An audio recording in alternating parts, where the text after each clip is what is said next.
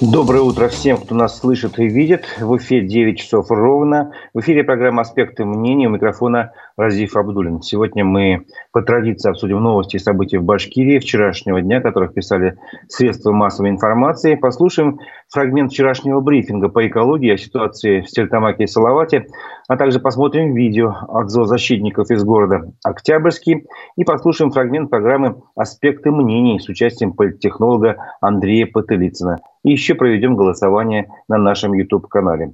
Кстати, трансляция программы идет не только в YouTube, но и в соцсетях Одноклассники и ВКонтакте. Но свои комментарии и вопросы я прошу вас оставлять на нашем YouTube-канале «Аспекты Башкортостан». Ставьте лайки во всех соцсетях, делитесь с друзьями ссылками на нашу программу. Этим вы поддержите работу нашей редакции.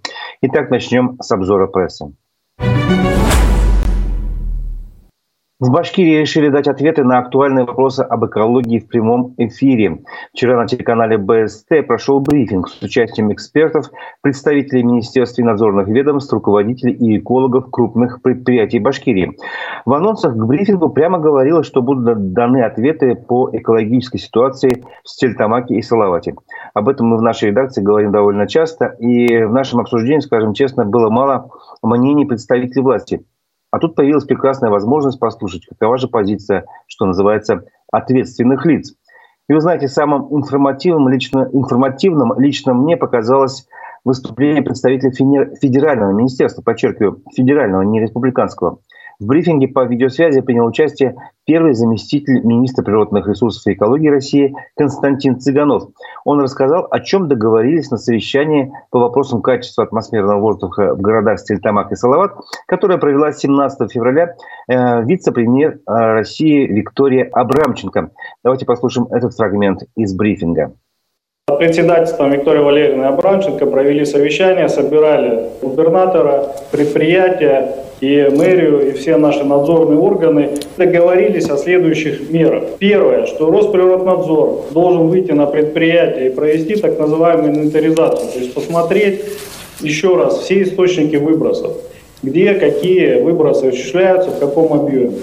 Дальше, соответственно, регион должен до конца этого года провести так называемые сводные расчеты, то есть мы должны понять, что, какие выбросы должны мы снизить, какие вещества должны снизить. А сами предприятия должны сформировать планы по экологической модернизации.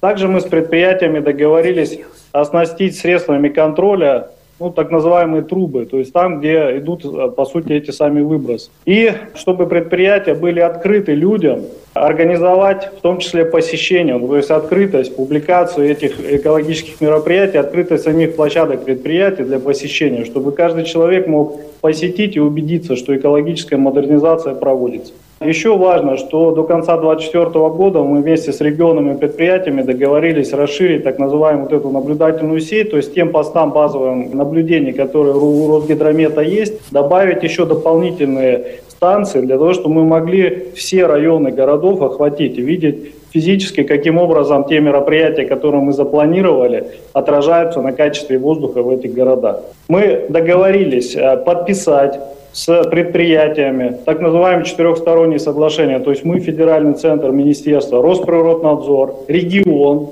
и предприятия подписываем соглашение. Это мы должны сделать до середины апреля, в которых зафиксировать по конкретному каждому предприятию весь набор экологической модернизации, когда она будет проходить, какой объем инвестиций будет запланирован. И в мае-июне, это тоже важно, включить прямо вот эти контрольные точки планы мероприятий, в свой федеральный проект «Чистый воздух» обеспечить контроль за реализацией. Это был э, Константин Цыганов, первый заместитель министра природных ресурсов и экологии России, э, который на вчерашнем брифинге рассказал, о чем договорились на совещании 17 февраля по, по вопросам качества атмосферного воздуха в Стельтамаке и Салавате. Полностью запись брифинга советую посмотреть на странице ЦУР Башкортостан во ВКонтакте. Добавлю, что э, неблагоприятные метеорологические условия, о которых часто говорят экологи, когда нет ветра, из-за этого ситуация с воздухом только усугубляется, в этих городах наблюдается 220 дней в году. Об этом тоже говорил Константин Цыганов. А это значит, что на погоду лучше не надеяться в этих городах, а только сами люди могут что-то изменить. В связи с этим предлагаю провести голосование на нашем Ютубе, э, на нашем канале в Ютубе, э, на канале «Аспекты Башкортостан». Вопрос звучит так. Ожидаете ли вы значительного улучшения экологии в Стерлитамаке и Салавате в течение этого года? Да или нет? Если вы верите в то, что жалобы, обращения граждан сделали свое дело и теперь уже ответственность за предприятиями и властями, а они-то уж постараются, тогда, конечно, ваш ответ – это да. Если вы считаете, что все это завершится очередной галочкой в каком-то отчете, а на деле жители Стельтамака и Салавата все равно будут дышать периодически некачественным воздухом, задыхаться, кашлять, то значит нет. Итак, проверим э, итоги голосования в конце эфира. Вопрос звучит еще раз, повторю. Ожидаете ли вы значительного улучшения экологии в Стельтамаке и Салавате в течение этого года? Э, вопрос у нас э, висит в э, голосовании на канале «Аспекты Башкортостана» в Ютубе. Голосуйте. А к концу программы мы подведем итоги. Продолжим обзор прессы. Мучительная смерть через 60 минут. Собак продолжают безжалостно травить в Октябрьском. Так называется публикация редакции программы «Честно говоря». О чем идет речь? В Октябрьском неизвестные травят собак ядовитыми веществами. Животных привозят в ветеринарные клиники в критическом состоянии. Некоторых спасти не удается. За последние сутки ветеринарные клиники с просьбой спасти питомцев от страшных мук обратилось несколько человек. Это за защитники. По их словам, а, собаки во время прогулки находили на земле какое-то белое вещество, пробовали его, а спустя час умирали. В качестве доказательства зоозащитники сняли видео, которое я хочу вам показать. Предупреждаю, зрелище не для слабонервных. Если у вас слишком тонкая натура, или если вы э, беременны, например, в положении находитесь, то лучше вам пару минут не смотреть наш эфир. Вот. Предупредил, поэтому я вас прошу принимать решение, а отворачиваться вам от экрана или нет. А теперь прошу нашего режиссера включить это видео. Давайте посмотрим. Посмотрите, что происходит. Посмотрите, граждане, что происходит. Люди, дети, все смотрят. Вот, пожалуйста, в жилом районе, в 25-м микрорайоне. Вот это что такое? Вот это что? Это у нас видеофиксация сейчас, как умирает животное. Вот вы посмотрите. И это не яд кто-то хочет сказать, это не отрава пена изо рта.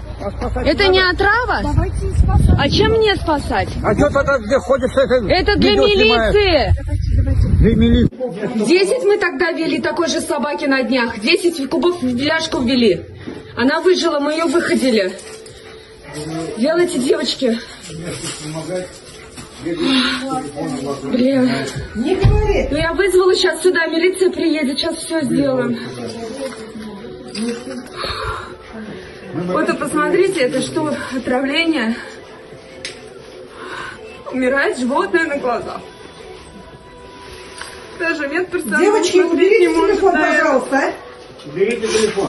Это было видео от редакции программы «Честно говоря». Напомню, что тема отравления животных неизвестными веществами всплывает не первый раз. И не только в Октябрьском. Подобные случаи наблюдались в Уфе, в Учелах. Мы рассказывали об этом. Все происходящее, по-моему, говорит о необходимости вмешательства а, каких-то ответственных людей. Надо регулировать ситуацию, вносить поправки в законы и вообще делать все возможное, чтобы решить проблемы, возникающие из-за того, что на улицах слишком много безнадзорных животных, с одной стороны, и что людям дешевле и проще отравить собак, чем придумать и применить какие-то другие более сложные меры, это с другой стороны.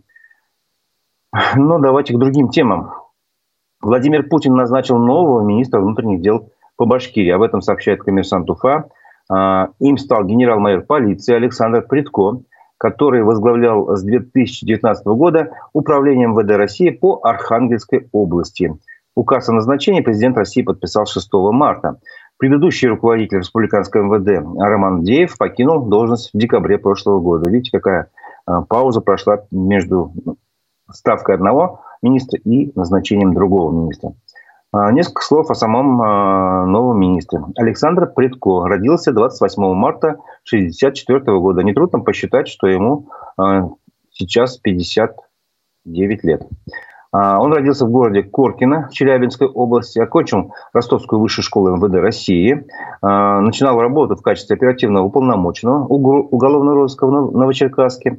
А, далее он был назначен в 2011 году на должность замначальника полиции по оперативной работе в управлении МВД России по Волгоградской области. Дальше его карьера привела э, в Самарскую область, где он был заместителем начальника Главного управления МВД, а в декабре уже 2019 года он возглавил управление МВД по Архангельской области. А, предварительно о нем пишут как о человеке, который имеет кристальную репутацию. В Минэкологии Башкирии объявили результаты конкурса на замещение должности директора дирекции по особо охраняемым природным территориям республики. Конкурс состоялся 3 марта. Его победителем признан Тагир Бадардинов, сообщили вчера в Министерстве экологии. Тагир Бадардинов родился 31 октября 1988 года а, в селе Новокулево Нуримановского района окончил БГУ по специальности юриспруденции, работал в Министерстве образования Башкирии, в органах прокуратуры, в управлении главы э, Башкирии по общественно-политическому развитию и в коммерческих структурах. Напомним, что предыдущим директором дирекции по особо охраняемым территориям республики был Салават Нафиков. Правительство Башкирии решило направить около 30 миллионов рублей на ремонт дымоходов и вентиляционных каналов. Об этом сообщил премьер-министр Андрей Назаров в своем телеграм-канале. По его словам, в выходной день 8 марта правительство провело заседание, и на нем было принято решение оказать финансовую поддержку наиболее проблемным муниципалитетам. А, процитируем цитату из речи Андрея Назарова – перераспределим около 30 миллионов рублей, предусмотренных на, реализацию программы по ремонту подъездов, на ремонт вентканалов и дымоходов. То есть из одной программы деньги перекидываются в другую, а, рассказал Андрей Назаров. Проект постановления правительства о порядке предоставления межбюджетных трансфертов на софинансирование расходов под эти цели я одобрил, а, сообщил он. Теперь сможем провести ремонт вентканалов и дымоходов в 68 многоквартирных домах в Уфе, Белорецком и Силоватском районах чтобы в озвученные ранее сроки восстановить газоснабжение. Премьер-министр обратил внимание, что эта мера временная, и направлена она на решение уже существующих проблем. В дальнейшем работа должна строиться системно, чтобы случаев отключения домов от газа не было, подчеркнул он. он. Напомню, что из-за вот этого, из-за этой проблемы в Уфе жители домов, где был отключен газ, они оказались в то же время одновременно и без горячей воды. Они выходили на различные акции, э, чтобы обратить на себя внимание, в том числе так называемый бунт пустующих кастрюль, грязных кастрюль, прошу прощения, был проведен перед зданием администрации мэрии. Э, активист, который снимал все это мероприятие, как бы вот этот флешмоб некий, э, Альберт Ахматуллин, впоследствии был за это как бы призван, призван к какой-то административной ответственности, по-моему, к 40 часам обязательных работы его суд наказал, ну, пока процесс еще до конца не закончен, должно быть обжалование, и там уже будет видно, будет ли этот человек за то, что он работал оператором, по сути, а, наказан.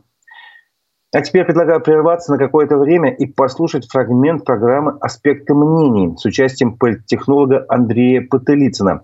Мой коллега Дмитрий Колпаков задал ему вопрос про законодательные инициативы башкирского парламента. Давайте послушаем два законопроекта, внесенных в Госдуму. Первый о запрете идеологии чайт-фри. Я до сих пор не могу понять, что это такое и как это вообще формализовано, и если это где-то вообще написано. С чем бороться, собственно говоря? Тут же Ахмадинуров говорит, надо бороться там, с э, неправильными публикациями в интернете, с передачами в СМИ, в телевидении. А я ни одной передачи не видел, честно говоря, где бы призывали прямо не рожать там. Да. И второй законопроект, это касающийся рекламы услуг по получению военных билетов, причем законным путем, замечу, mm. независимые военно-врачебная комиссия.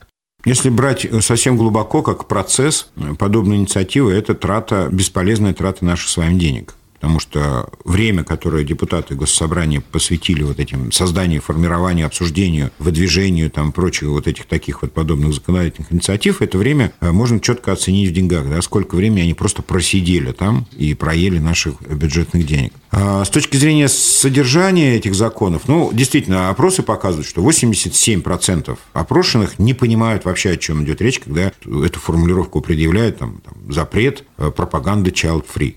То есть ни одно из этих слов, кроме слова «запрет», э, многим непонятно. Давайте пофантазируем. Сидит в студии ведущий, и этот э, приглашенный гость начинает вдруг выкрикивать лозунги. «Не рожайте детей, дети – это зло, оставайтесь бездетными». Ну, вот, наверное, в этом случае на него начнет действовать этот закон. Мы сколько таких примеров видели вживую? Ноль, да? Но если человек говорит «у меня нет детей», это пропаганда child-free или как?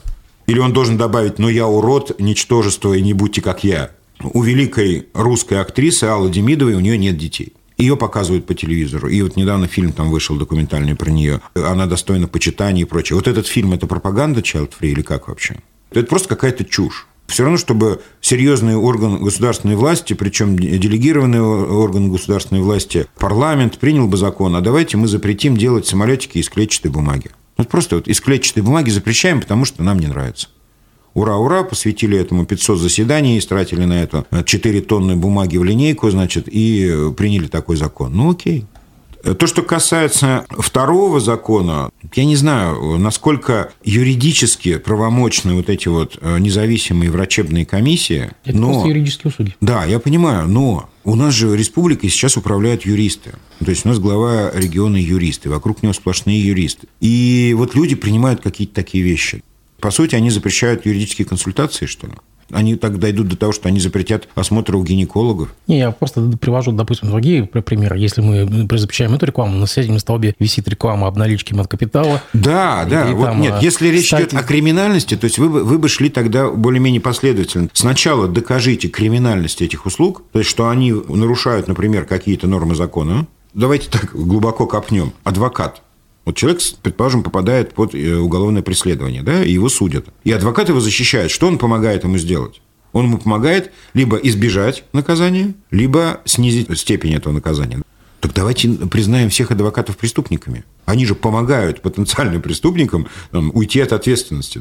Ну, правда, все это не доказано. Вот это очень тонкий юридический момент. То есть сначала нужно доказать криминальность вот этих услуг, а потом их запретить. А они сверху пошли. Но это говорит об уровне нашего госсобрания, но и есть тут один еще момент. Госсобрание Курултай последнее время ничего особенно в Государственную Думу не предлагало в качестве законопроектов. А вообще есть, ну, некая статистика по регионам, везде есть свои парламенты, да, и вот как-то поотстали наши башкирские. То есть есть какой-то план по внесению Ну, это не совсем план, нет. Их никто не обязывает, берут, но, да, но нужно. То есть не, не очень здорово, что вот. А вот почему-то госсобрание Башкортостана ничего не придумало. И вот, видимо, какие-то светлые головы чесали репу, э, отслеживали там тренды и тенденции, и вдруг вот у них вот пришло в голову это военкомат и child free. Это четко иллюстрирует их способность к тому, чтобы... Чем, собственно, парламент Башкирии должен заниматься?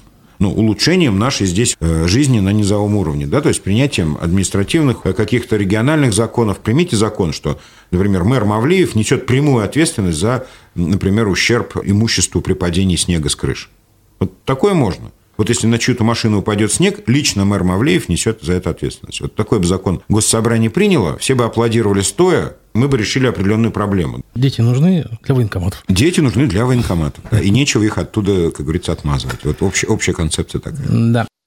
Это был фрагмент программы «Аспекты мнений» с участием политтехнолога Андрея Потылицына. А, полностью фрагмент программы, полностью программу вы можете посмотреть в записи на наших страничках в Одноклассниках, ВКонтакте, а также на нашем канале в Ютубе. Напомню, что на канале в Ютубе «Аспекты Башкортостана» в данный момент идет голосование. Мы задаем вам вопрос, ожидаете ли вы значительного улучшения экологии в городах Стельтамак и Салават – Варианты ответов «да» или «нет» э, мы подведем итоги голосования ближе к концу программы. А продолжим обзор прессы. А, в Уфе жители на свои деньги наняли тракториста для очистки двора от снега. Сообщил, кстати, об этом тот самый активист движения «Стоп Башир», то есть Альберт Рахматуллин, который ранее а, наказали за 40 часов обязательных работ за съемки акции жителей э, «Бунт грязных кастрюль». Итак, о чем же сообщает активист? Жители дома номер 38, дробь 3 по улице Левитана скинулись на технику, устав ждать очистки двора от снега от управляющей компании, сообщил он в своем телеграм-канале э, Альберт Рахматуллин. Уфимцы прислали ему видео из Демского района. В нем они рассказывают, что у ЖХ Демского района этой зимой уборка снега во дворе дома не организовала, и им пришлось самим нанять э, технику. Жители собрали по 100-200 рублей и больше, ну, в зависимости от их желания. Проехать невозможно, и пешком тоже сложно пройти, пояснили горожане. По словам одной из участниц видео, жители готовы сменить управляющую компанию, но та препятствует этому, обратившись в суд. 9 марта у нас было очередное седьмое заседание, говорит она. Активист Альберт Рахматуллин считает, что ответственность за такое отношение к проблемам жителей должен нести глава администрации Уфы Ратмир Мавлиев. Именно мэр отвечает за эффективную работу всего жилищно-коммунального хозяйства города аргументирует он. А, ну вот такая, знаете, новость, которую можно воспринять как некий ответ на прозвучавшее до этого предложение от Андрея Потылицына принять закон о личной ответственности мэра города за повреждение, там, допустим, машин от упавшего снега. Здесь э, немножко другая ситуация, но, но тоже жители материально, как сказать, пострадали из-за бездействия управляющей компании. К другим темам. В ходе специальной военной операции в Украине погибли еще пять наших земляков. Об этом мы сообщали вчера в двух публикациях. В первой мы сообщили о троих погибших. Это Данил Даутов и Максим Надаргулов из Абзелиловского района. И Артемий Петров из Альшеевского. Что о них известно, не очень много. К сожалению, Данил Даутов заключил контракт с Министерством обороны России в августе прошлого года, служил командиром танкового взвода, погиб 10 февраля уже нынешнего года в звании старшего лейтенанта контрактной службы. службы. Артемий Петров родился в селе Кайраклы Альшеевского района, погиб в ходе специальной военной операции, будучи бойцом ЧВК «Вагнер». Прощание с ним прошло вчера, а прощание с Максимом Надергуловым прошло 8 марта в селе Красная Башкирия объявил района. Это информация из первой публикации. А во второй публикации мы рассказали еще о двух погибших. Это уроженцы Ишимбайского района Загир Умербаев и Андрей Борщин. Надеюсь, ударение правильно ставлю. Загиром Умербаевым простились вчера, 9 марта, на его родине в селе Верхнее Ткулово, сообщил глава администрации Шимбайского района Азат Ишемгулов. 34-летний Андрей Борщин был мобилизован 27 сентября прошлого года Ишимбайским военкоматом. О его гибели сообщил паблик «Мой Ишимбай». 8 а, марта он сообщил об этом. Число погибших на специальной военной операции из Башкирии уже давно перевалило за 4 сотни. Напомню, в Афганистане за 9 лет военных действий погибло 343 военнослужащих из Башкирии. Еще одна информация, которая каким-то косвенным образом связана со специальной военной операцией. В Башкирии в третий раз за месяц в прямом эфире прозвучала ложная информация о воздушной тревоге. Ну, то есть ложная воздушная тревога. А, это произошло вчера на территории республики. А, Главным управлением МЧС России по Башкирии сообщили, что в результате взлома серверов радиостанций и телеканалов в эфире прозвучала информация об объявлении воздушной тревоги.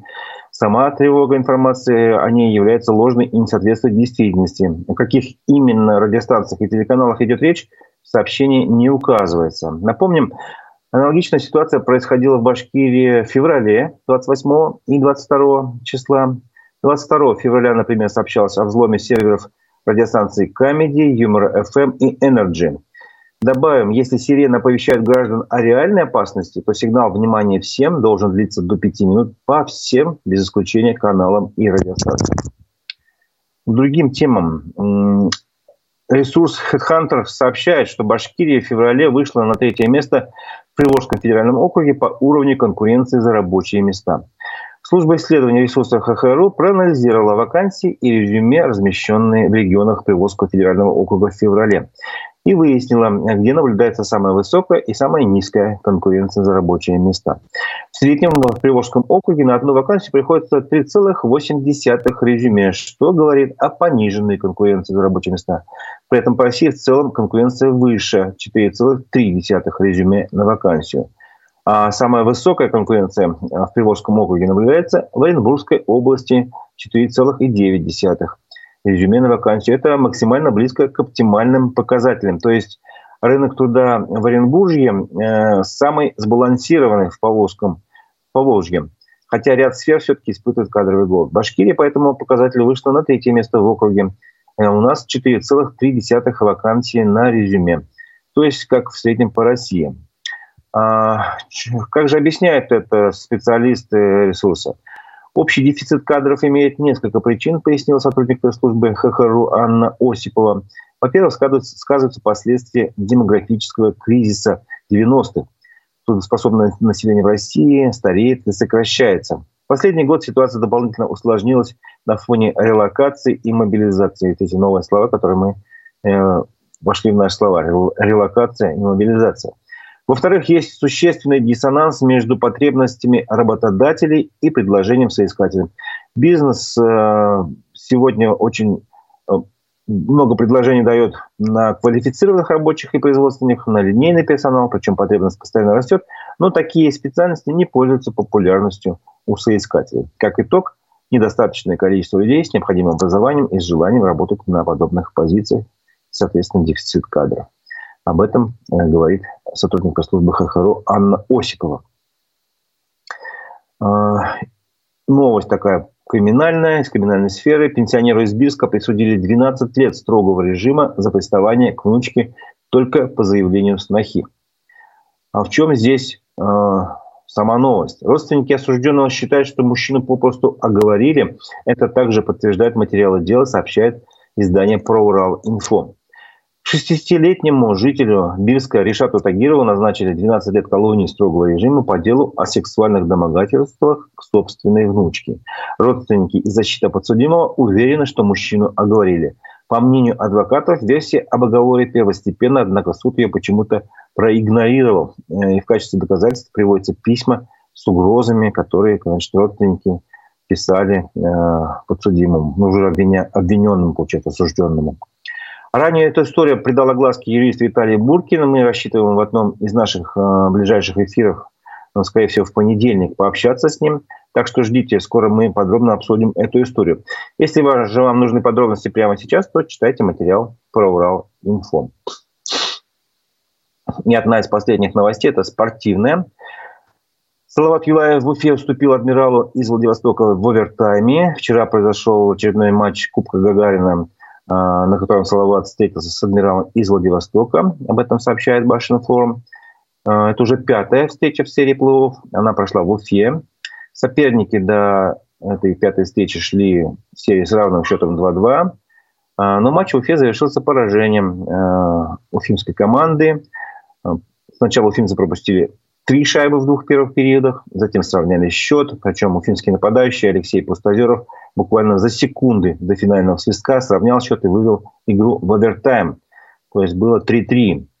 А, но, тем не менее, успех э, сопутствовал гостям. Решающий гол в дополнительном периоде Салават Юлаеву забил Александр Шевченко. То есть теперь юлаевцы едут во Владивосток, где 11 марта, то есть практически завтра, состоится шестой матч серии плей-офф. Если уфимская команда выиграет, то решающая игра за выход в следующую стадию Кубка Гагарина пройдет в Уфе. Если проиграет, то это означает, что Салават Юлаев завершил свое выступление в этом сезоне, поскольку э, игра идет в плей-офф до четырех побед одной или, или другой команды. Но мы будем болеть, естественно, за нашу команду. Напоминаю, что в нашем, э, на нашем канале в Ютубе «Аспекты Башкортостана» идет голосование. Мы спрашиваем вас, ожидаете ли вы значительного улучшения экологии в Стельтамаке и Салавате в этом году. Я хочу познакомить вас с новостями, о которых рассказывает э, телеграм-канал «Эхо», «Эхо новости». Итак, вечерний выпуск новостей, давайте его по нему пройдемся. Телеграм-канал «Эхо новости» э, вчера вечером рассказывает. Ресурсов России хватит еще на два года войны, говорится в отчете военной разведки Литвы. Неудачи на поле боя и санкции могут вредить экономике России, однако говорить о возможном поражении Москвы пока рано, считают авторы доклада. Власти Белгородской области отчитались о завершении строительства оборонительных укреплений на границе с Украиной. На так называемую засечную черту было потрачено 10 миллиардов рублей, но не из регионального бюджета, сообщил губернатор Гладков. Происхождение средств он не уточнил. Политолог Воронин, который проходит по делу журналиста Ивана Сафронова, получил 13 лет и 3 месяца колонии. Суд в Москве признал его виновным в государственной измене. Это значит, что он не пошел на сделку со следствием, отметил адвокат Смирнов, который защищал журналиста Сафронова. Напомню, Сафронов был приговорен к 22 годам тюрьмы. Руководитель Беларуси Александр Лукашенко подписал закон о смертной казни за, государ... за... О смертной казни за государственную измену. Это коснется чиновников и военных. Последний раз сферу применения высшей меры наказания в Беларуси расширяли в 2021 году. Тогда разрешили казнить по обвинению в покушении на теракт. Около 20-30 тысяч человек, по данным местных СМИ, собрались прошлым вечером в Тбилиси у здания парламента Грузии. Третий день э, протестов обошелся без столкновений с полицией. Правящая партия обещала отозвать скандальный законопроект о биноагентах, а, из-за которых и начались все протесты. А МВД заявила об освобождении задержанных э, во время предыдущих акций. Турция внезапно остановила транзит санкционных товаров из Евросоюза в Россию. Это поставило под удар существующую схему параллельного импорта. Сказали коммерсанту ФМ представители логистических компаний. Источники радиостанции связывают это с давлением на Турцию со стороны США. Американская киноакадемия отказалась показывать обращение президента Украины на церемонии вручения премии «Оскар», пишет журнал «Варьети».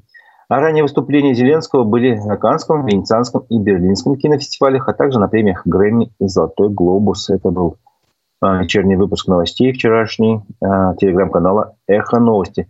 Ну а нам надо подводить итоги голосования на нашем YouTube-канале «Аспекты а, Башкортостан. Мы спрашивали вас, ожидаете ли вы значительного улучшения экологии в Степанакерке села в течение этого года.